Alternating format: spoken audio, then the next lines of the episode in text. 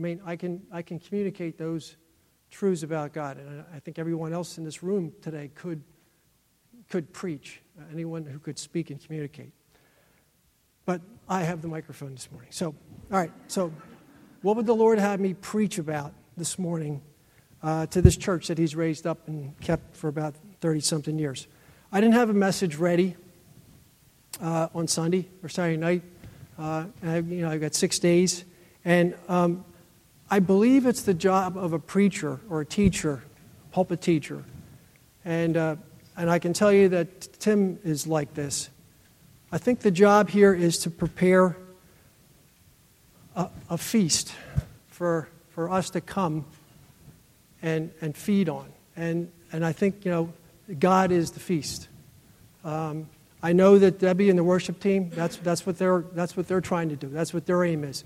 When they lead us in worship, to just have us come and get God and just like Mike was talking about a couple of weeks ago, to sort of take in some of that glory of God and bring our sorry little butts that our could get in here on Sunday. We're spiritually broken and bankrupt, and we need to come in here and be here, and that's what I think. I think that's what is supposed to happen here, and now. With that in mind, as of Wednesday, I kind of had my mind made up. I was going to preach on a doctrine, an attribute of God that the Bible teaches, and is very precious to a lot of people here at Crossing, the doctrine or the idea of the sovereignty of God. That God is sovereign over and governs all things. We believe that we believe here at Crossing that God is the Lord of heaven and earth, and he governs all things. I've been learning about that myself, just in terms of what God's been teaching me. We teach it downstairs in Sun Country and our junior high kids. I have one little. I'm sorry about that. This is what we use down in junior high school. The attributes of God, and you can see, maybe you can't see, but I can. Sovereign, in complete control of everything, does all that he pleases. Okay, the revelation that God declares how things are going to turn out even before they take place. But a funny thing happened to me in the middle of the week on the way to the forum, so to speak. It was revealed to me, frankly, that a 40-minute exposition on the doctrine of the sovereignty of God was over my pay scale. It's just a little. It's just kind of too big. There's controversy with it. I mean, it's difficult. There's that whole idea of election and God and God's grace. Who's the elect? And what about free will? And why pray for somebody's salvation? If God's already decided who's going to be saved. And, when a child is stricken with a disease or dies or just gets cancer, is that God? Did God do that? People have a difficult time with that. Our finite brains, they really have trouble with the whole idea. And then there's that verse, which, is Romans 11:33. If you have it, I'm going to just read it. It says, "Oh, the depth of the riches, both of the wisdom and knowledge of God, how unsearchable are his judgments and unfathomable his ways." So never mind tackling that subject, okay, of God's sovereignty. And instead, I thought we'd be better served this morning being reminded of the big realities about this God, our God, whose judgments are inscrutable and whose ways are unknowable. I can't even pronounce unfathomable, so I went with inscrutable. But so that's just where God led me to want me to do. And why do I think we'd be better served to do that? Well, because those realities and those truths about God, they are so easily forgotten. On any given day, you might wake up and they're just not with you. Maybe even this morning, that's where you are. And you'll act out, you'll live your life like that if you've kind of forgotten those things. And Why is it so easy for us to forget these realities about God and the universe and ourselves and the gospel? Why? Well, we have a bent to wander. I was thinking about the Jews, wandering in the desert. And I guess, the apple doesn't fall far off the tree. But we are a wandering people. We forget easily. It is so easy for our attention to be diverted. In Psalm 119, the psalmist pleads with God, "Incline my heart to thy testimonies, not to dishonest gain. Turn away my eyes from looking at vanity." Verse 37. Just worthless things, useless things. In my favorite book, the book of Hebrews, it says in chapter 2, verse 1, we must pay closer attention to what we've heard, lest we drift away from it. We're big-time drifters. We're easily turned.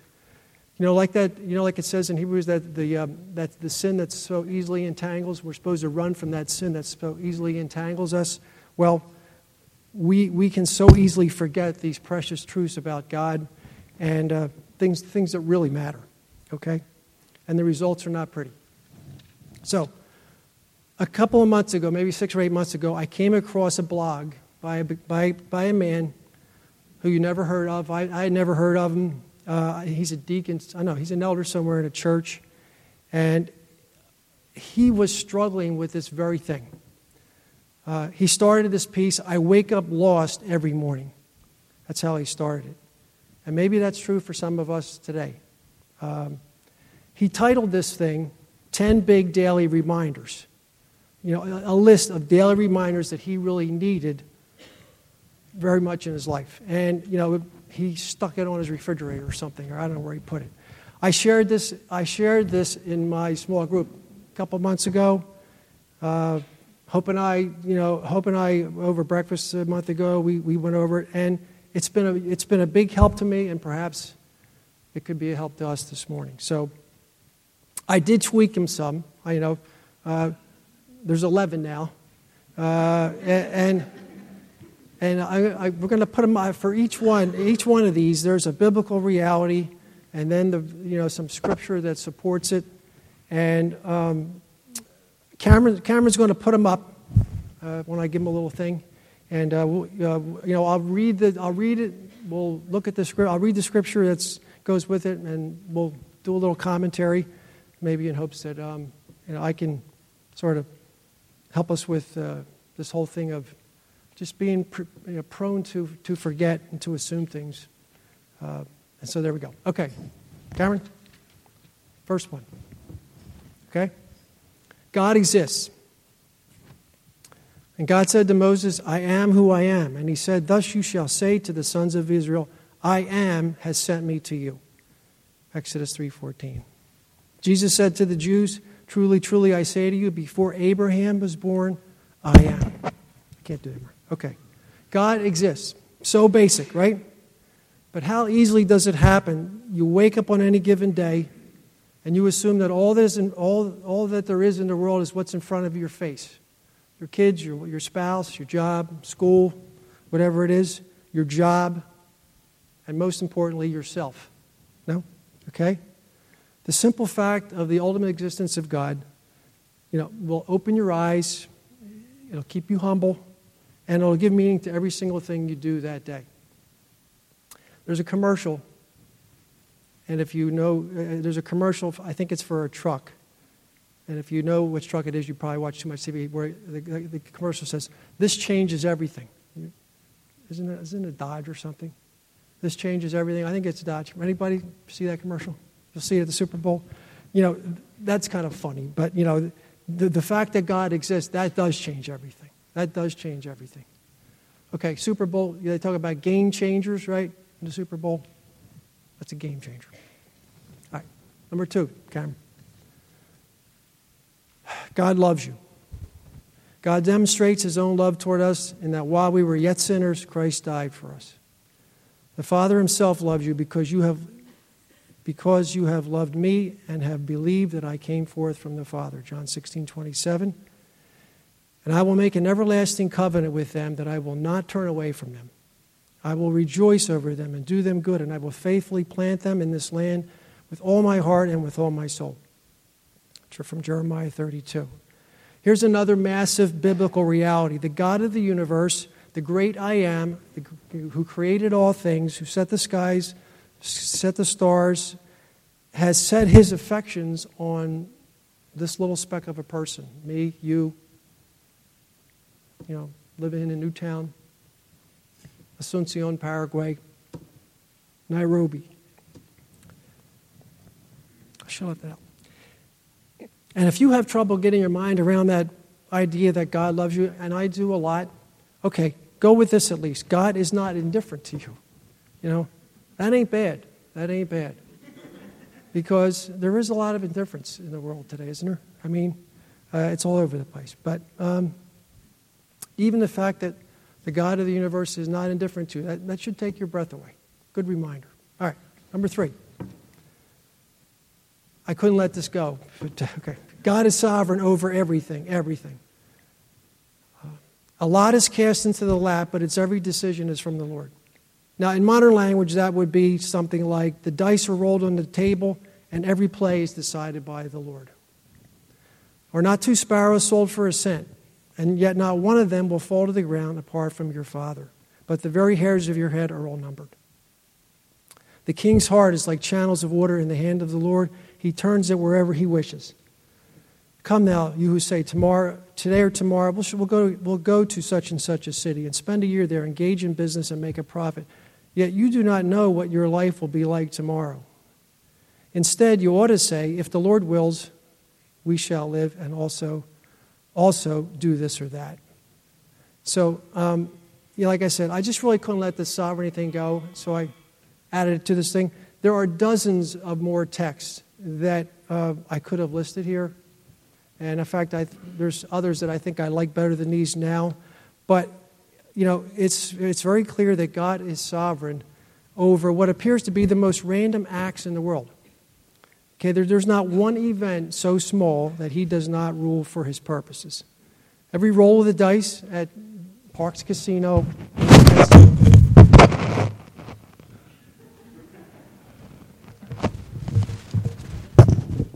Italians do talk with our hands. That's a fact of life. Okay. That's another verity of God. Yeah. All right.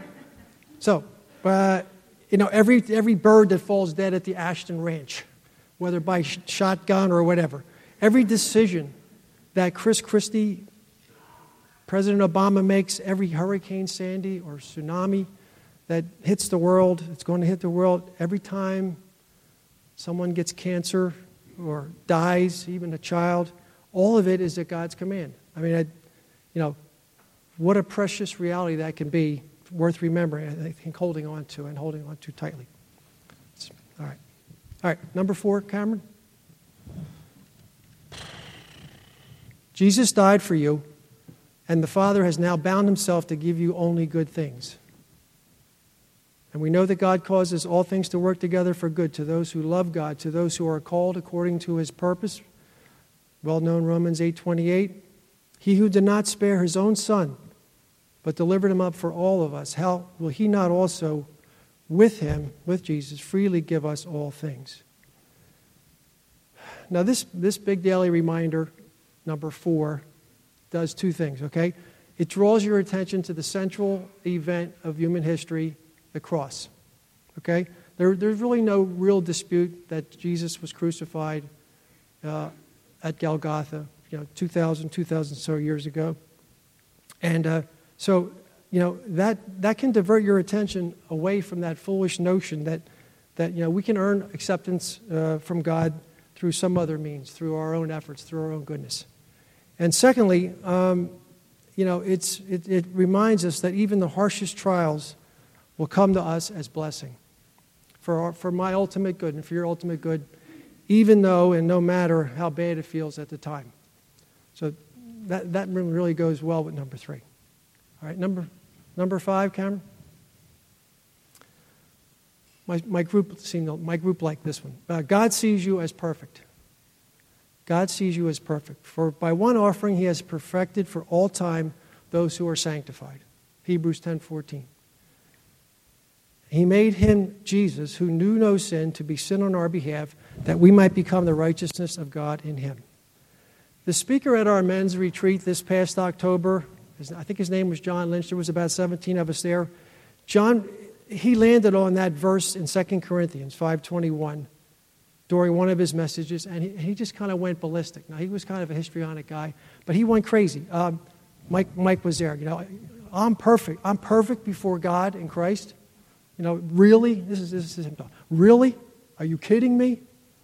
The God of the universe would do that for me, John Lynch. You know, can we talk? I mean, you know, our capacity for self-absorption and self-pity and woe is me-ness and anxiety is really boundless. You can beat those feelings down, those emotions, with the truth of the imputed righteousness that we have, you know, in Christ. So if someone asks Mary Montagna at work tomorrow morning, how you doing, Mary? What ought Mary's answer be straight up? Perfect, right? Not every day is a good day. Is that silly? I don't know. I don't think so. All right. Let's go to 6. No, this is 5a. This was an add-on for me. That is this imputed righteousness. That's because of Jesus' perfection, not yours. You deserve hell. There is none righteous, not even one, Romans 3:10, which is quoting from the Psalms. That perfection that we enjoy and we should enjoy, it's an alien righteousness. Now, I thought that term was in the Bible, in the New Testament. John Mulraney corrected me. It's not. But the idea is there, you know, because our flesh subtly but surely will take credit. We'll want to take credit for that righteousness, okay?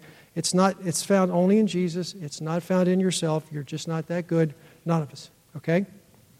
And secondly, there ought to always be that sense of trembling gratitude for our salvation, okay? Through faith alone in Christ alone. You know, we're supposed to glory in the gospel, absolutely, but we can always just keep in the back of our mind that feeling that, you know, I shouldn't be here. I don't deserve this. And I think that reminder 5A will help you with that. It's a good daily reminder. All right, number 6. You will die. Hebrews 9:27, it is appointed for men to die once, and after this comes judgment. And then James chapter 4:14, you do not know what your life will be like tomorrow. You're just a vapor that appears for a little while and then vanishes away. You will die. I will die. A simple and straightforward reminder. Now, I know you teens and you 20-somethings over here reject this Bible principle, okay? They just reject this as the truth. You know, you're immortal. But I can confess to you that I can quickly assume my earthly mortality, and I'm 62 years old. You know, this guy said, and I agree with him, I need to think of myself as a terminal cancer patient, and often. I agree with that. And I say this even at the risk of being called morbid, because every time we talk about this stuff in my small group, I get accused of being morbid. But I don't think I am. Right, John? I'm morbid. No, Newman. So, anyway. Yes. You agree? I think? All right. And maybe it's only me. All right, number 7. You will live forever in the new heavens and new earth. For I consider that the sufferings of this present time are not worthy to be compared with the glory that is to be revealed to us. Romans 8:18, and then Hebrews 9:27, you showed sympathy to the prisoners and accepted joyfully the seizure of your property, knowing... Yeah, try that one on. This was some kind of a, you know, this was probably some kind of an official confiscation of their property, maybe by the Romans or whatever. They were happy about it, knowing that you have for yourselves a better possession and an abiding one. Now, Tim just finished, we just finished a series here of messages on heaven, so we know all about it now. You know, it's a place of indescribable happiness and bliss, and like I just said in reminder number 6, though, it is right around the corner. And our God wants us to live like heaven is real, because it is real. So, you know, if you're going to live that, way, I think you need to be, you might need to regularly remind yourself that heaven is real, and that's the way we're to live. Okay. Number 8. For now you are an exile on the earth. I hope everybody here knows what an exile is. But, all right. All these, and now, I put in brackets here, Abel, Abraham, Noah, Sarah, et al., died in faith. This is from the famous Hall of Faith in Hebrews 11. They all died in faith without receiving the promises, but having seen them and having welcomed them from a distance and having confessed that they were strangers and exiles on the earth. For those who say such things make it clear that they are seeking a country of their own.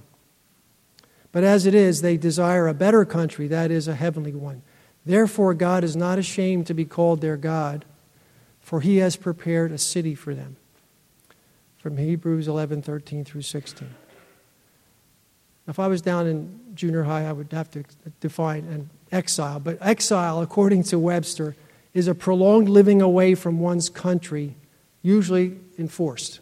Okay? And so reminder number 8, and really all of chapter 11 of the book of Hebrews, if you care to read it, will keep you from feeling at home when you're not at home, okay? Because you're not at home here, you're in exile for a while. And it'll do a couple other things. It'll prepare you for not fitting in, for those weird looks you'll get, and maybe these people over here could testify to this. When you speak with conviction about the Lord Jesus to somebody, you will get weird looks. And there's a bonus, too. It'll help you to keep a loose grip, hopefully a very loose grip, on everything that this earthly life has to offer. We want to keep a loose grip on it. I think it was John Wesley. I heard a quote one time, supposedly. I don't know much about John Wesley. But he went to a house, and some very rich person, some spectacular mansion. Maybe it was, I don't know who it was. And he came in and he looked at everything and he said, These are the things that make it hard for a man to die. You know, just those pleasures of life and material things. So, number 8, you're in exile for a while. A good reminder. See that? Help. Okay. Number 9, the penultimate one. Actually, there's 11. Nothing on earth is truly worth putting your hope in. Nothing on earth is truly worth putting your hope in. For my people have committed 2 evils. They have forsaken me, the fountain of living waters, to you for themselves cisterns, broken cisterns, that can hold no water. Jeremiah 2:13. May it never be that I should boast, except in the cross of our Lord Jesus Christ, though the world, typo, has been crucified to me and I to the world. It's not a typo there. Rosanna, is there a typo? Okay. This reminder, number 9, is kind of the flip side of number 8.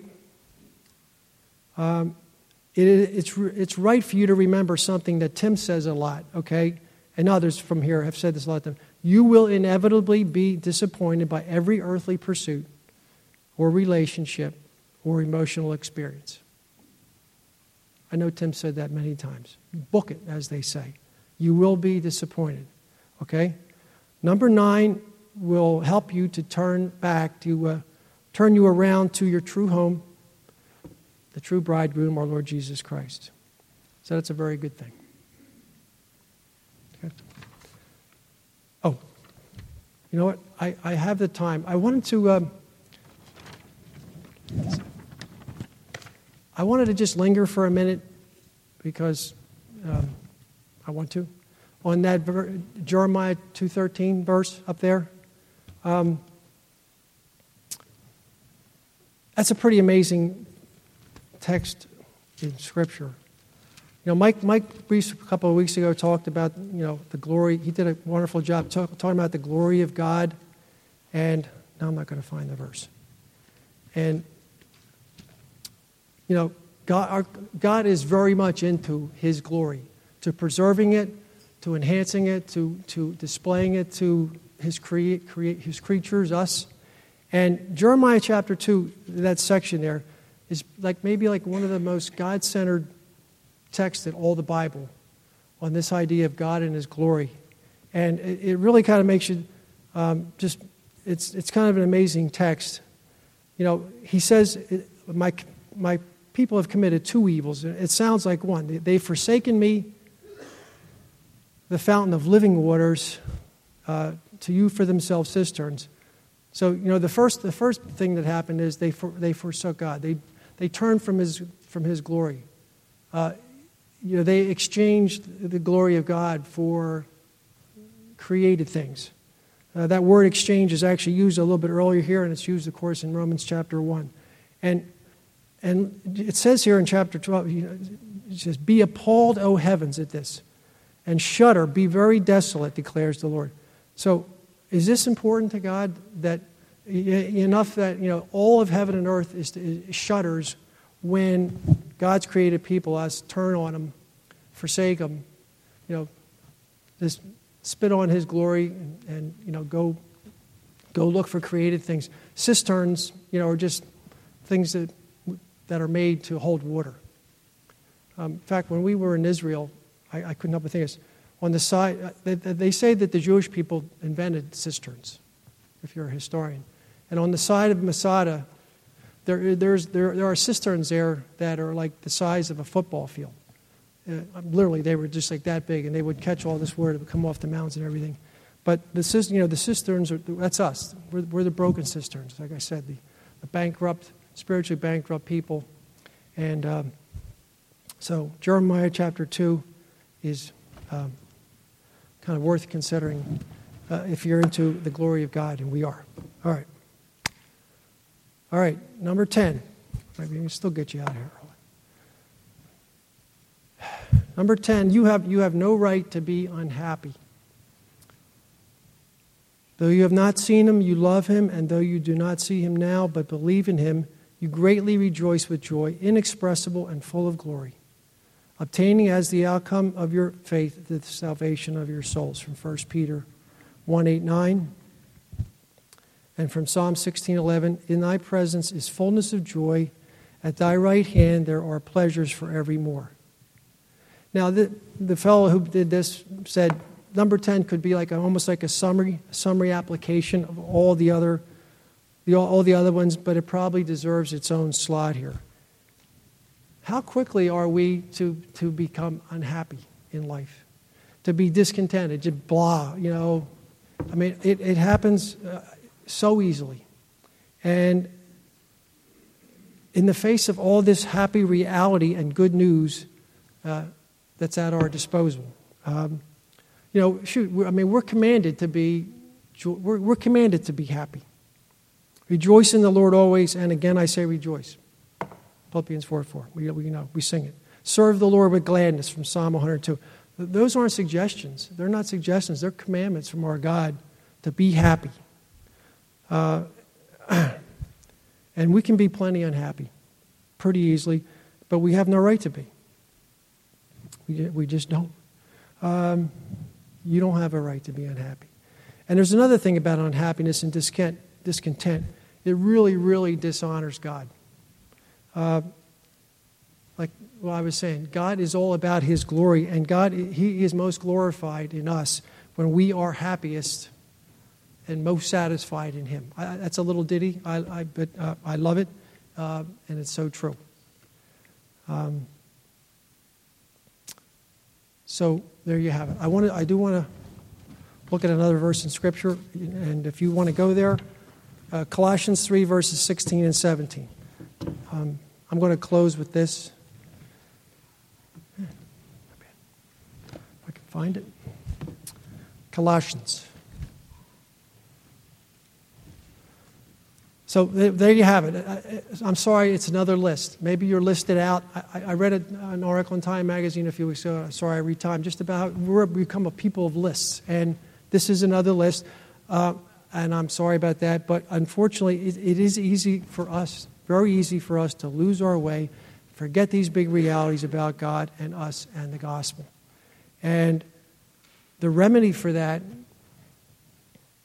is to steady ourselves with biblical truth, so that we don't stumble off day after day and live like the unbelieving world does.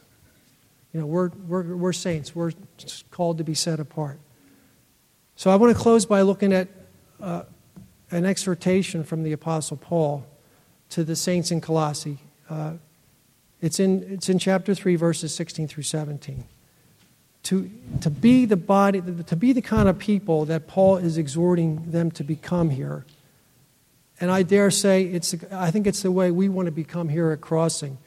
They would need to be a people that steadied themselves when they drifted, when they turned, with regular doses of the glorious truth of God.